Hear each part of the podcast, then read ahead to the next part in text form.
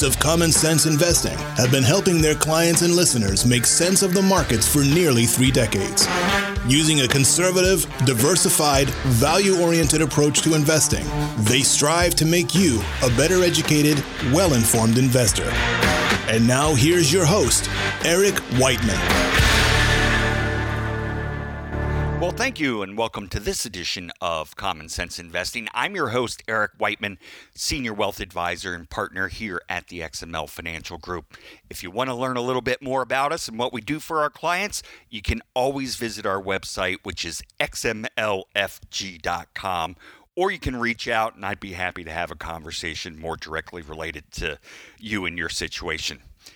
Today, I want to talk about the big challenges facing every investor at the moment, namely inflation, interest rates, recession, and of course, the near term prospects for the markets. So let's jump right in. Inflation in the US is running right around 7.5 to 8%. The last reading we received from the Bureau of Labor Statistics got the market pretty darn excited. And that's because we saw the cost falling for things like used cars and trucks, medical care, clothes, and airline fares, thank goodness. That gave the market the hope that we've seen the peak in inflation. Frankly, I think we have. Is it still high? You betcha. But at least it doesn't seem like it's going to go higher from here. Could be wrong. Over the last few months, I've done a couple of financial TV shows and uh, did an interview with the Wall Street Journal for one of their articles. And I referred to this great chart that's put out by the Federal Reserve Bank of Atlanta. It's what they call the sticky price chart. And if you want to take a look, you can find it pretty easily. Just search Atlanta Fed sticky price chart. So, to oversimplify what this chart will tell you is they've taken inflation and they've broken it up into two baskets. One basket has all the components where the price changes pretty rapidly. You can think food, cars, trucks, clothes, things I just talked about. And then you have the other basket. That's the sticky basket, right? Those are components that don't change as rapidly in price. That's you can think of uh, wages and rents, and those are the prices that are going to hold in there for a while. When was the last time the landlord called and said your rent's going to go down next month? Probably never, right? So you have this fast moving basket of prices, which is falling, which means overall inflation is coming down. Probably will for a bit.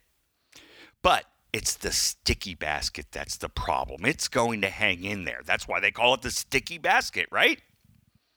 It's not going to come down without the Fed having to do some work. And that's why the Fed has been raising interest rates and will continue to do so for a while. Right now, the market's expecting a 50 basis point increase at the next meeting and then 25 for the next two. That changes constantly, but that's where we stand now. Last week, Fed Chairman Powell spoke, and basically what he said was that the amount by which they hike might be a bit more subdued than what the market was previously anticipating. But he also said, don't expect them to come down in the near future. I would take him at his word. He's repeated, repeatedly said higher for longer. The Fed is much more concerned with inflation becoming embedded in the economy than they are about any recession caused by the higher rates. In other words, it seems like he's fine with tipping the economy into recession if that's what it takes to kill off inflation. I'm going to have to agree with him on that. I don't like it, but I do have to agree. So let me sum, sum this up before we move on. Inflation is coming down, and I think we've seen the peak. But interest rates are still going to go up and they're going to remain there for a while. Think of it this way you got some sort of infection or what have you, so you go to the doctor, and the doctor writes you a prescription for an antibiotic. And you know you have to take these pills for the 10 or 14 days, whatever the regimen is. You might be feeling great after a week of taking these pills, but they still want you to finish out the regimen to make sure that you killed everything off. And that's exactly how this appears to me. Even with inflation coming down, Dr. Fed is still going to make you take the pills. Now, does that mean that we're going to have a recession? Well, I don't know if it's a question of if as opposed to when. There are some out there who think that there's a narrow window, this so called path to a soft landing. I wouldn't put the odds of that happening at zero, but I think it's pretty darn close to zero. Heck, we may already be in infl- uh, recession. Who knows? We usually find out afterwards and look back and say, yeah, we should have seen that. But at the time, you don't. Even if we don't hit the nail exactly on the head, I think directionally it's right.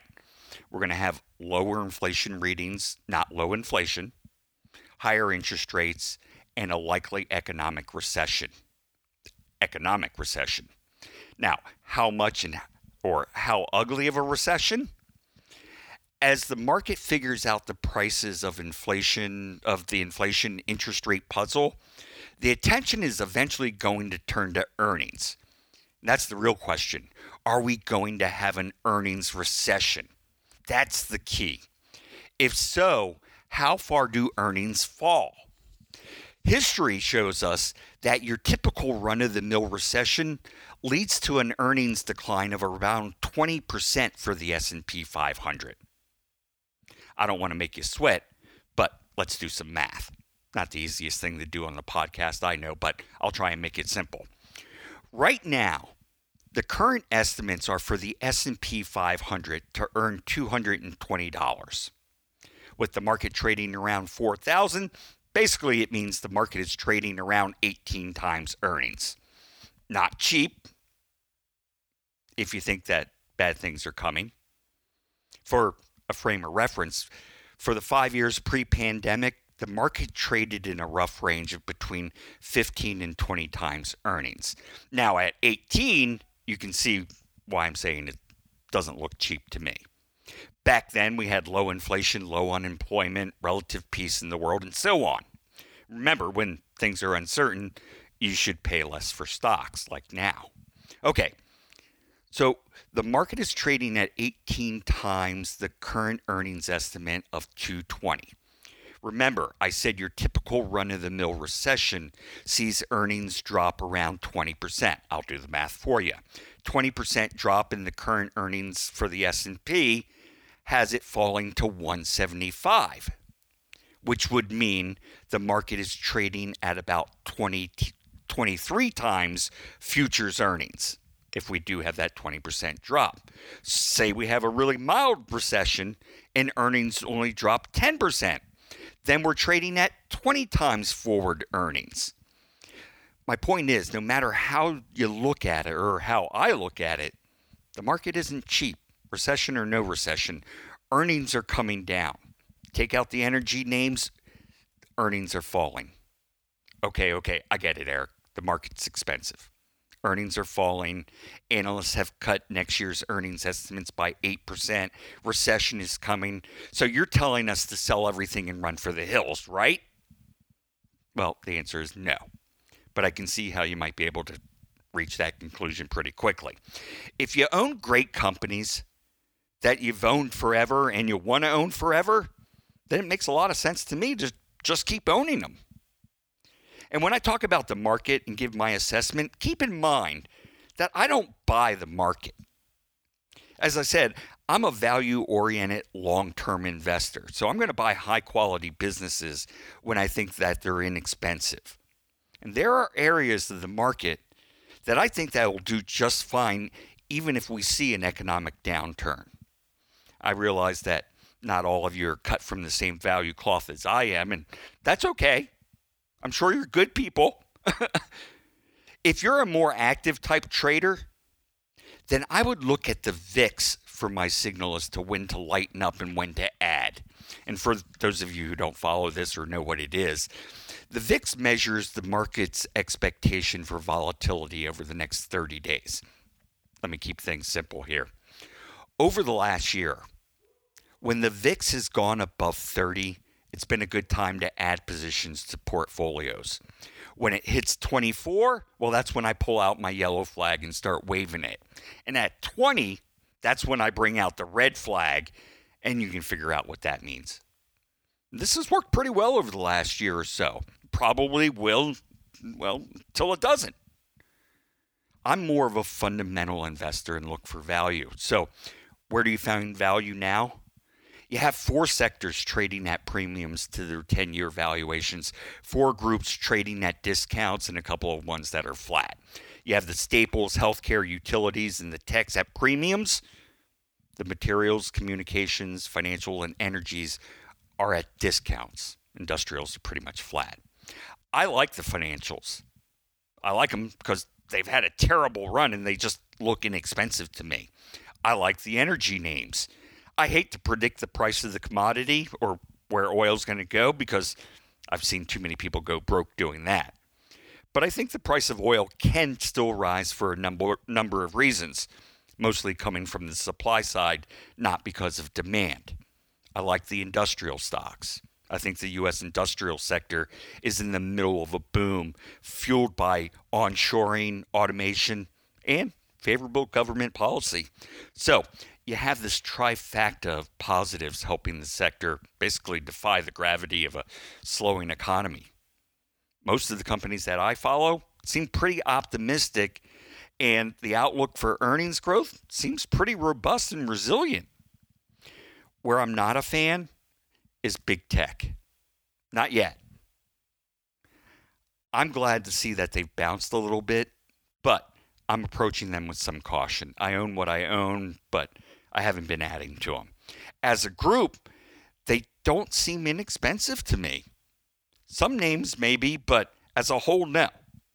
Some of the big caps are still trading at low 20 PEs and I think some investors are looking at the analyst price targets and they see a stock trading at, say, 100 and the 12 month price target is for 200. And they're saying to themselves, look at that. That's a double to me if the analyst is right. Well, that's the problem. I think that the analysts are too optimistic on their earnings expectations for the big cap tech stocks. And I think you'll see those estimates coming down. So um, that's all we have for today. We'll be back in a couple of weeks. Remember, it's just as important to protect your assets as it is to grow. I'm Eric Whiteman,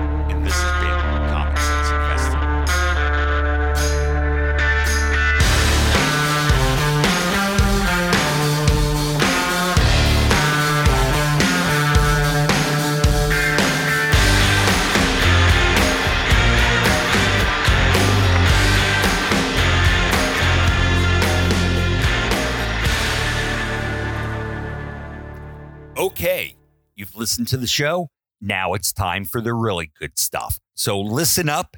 It's the disclosures. The things I talk about during the show, well, they're just my opinion and are not necessarily those of the XML Financial Group.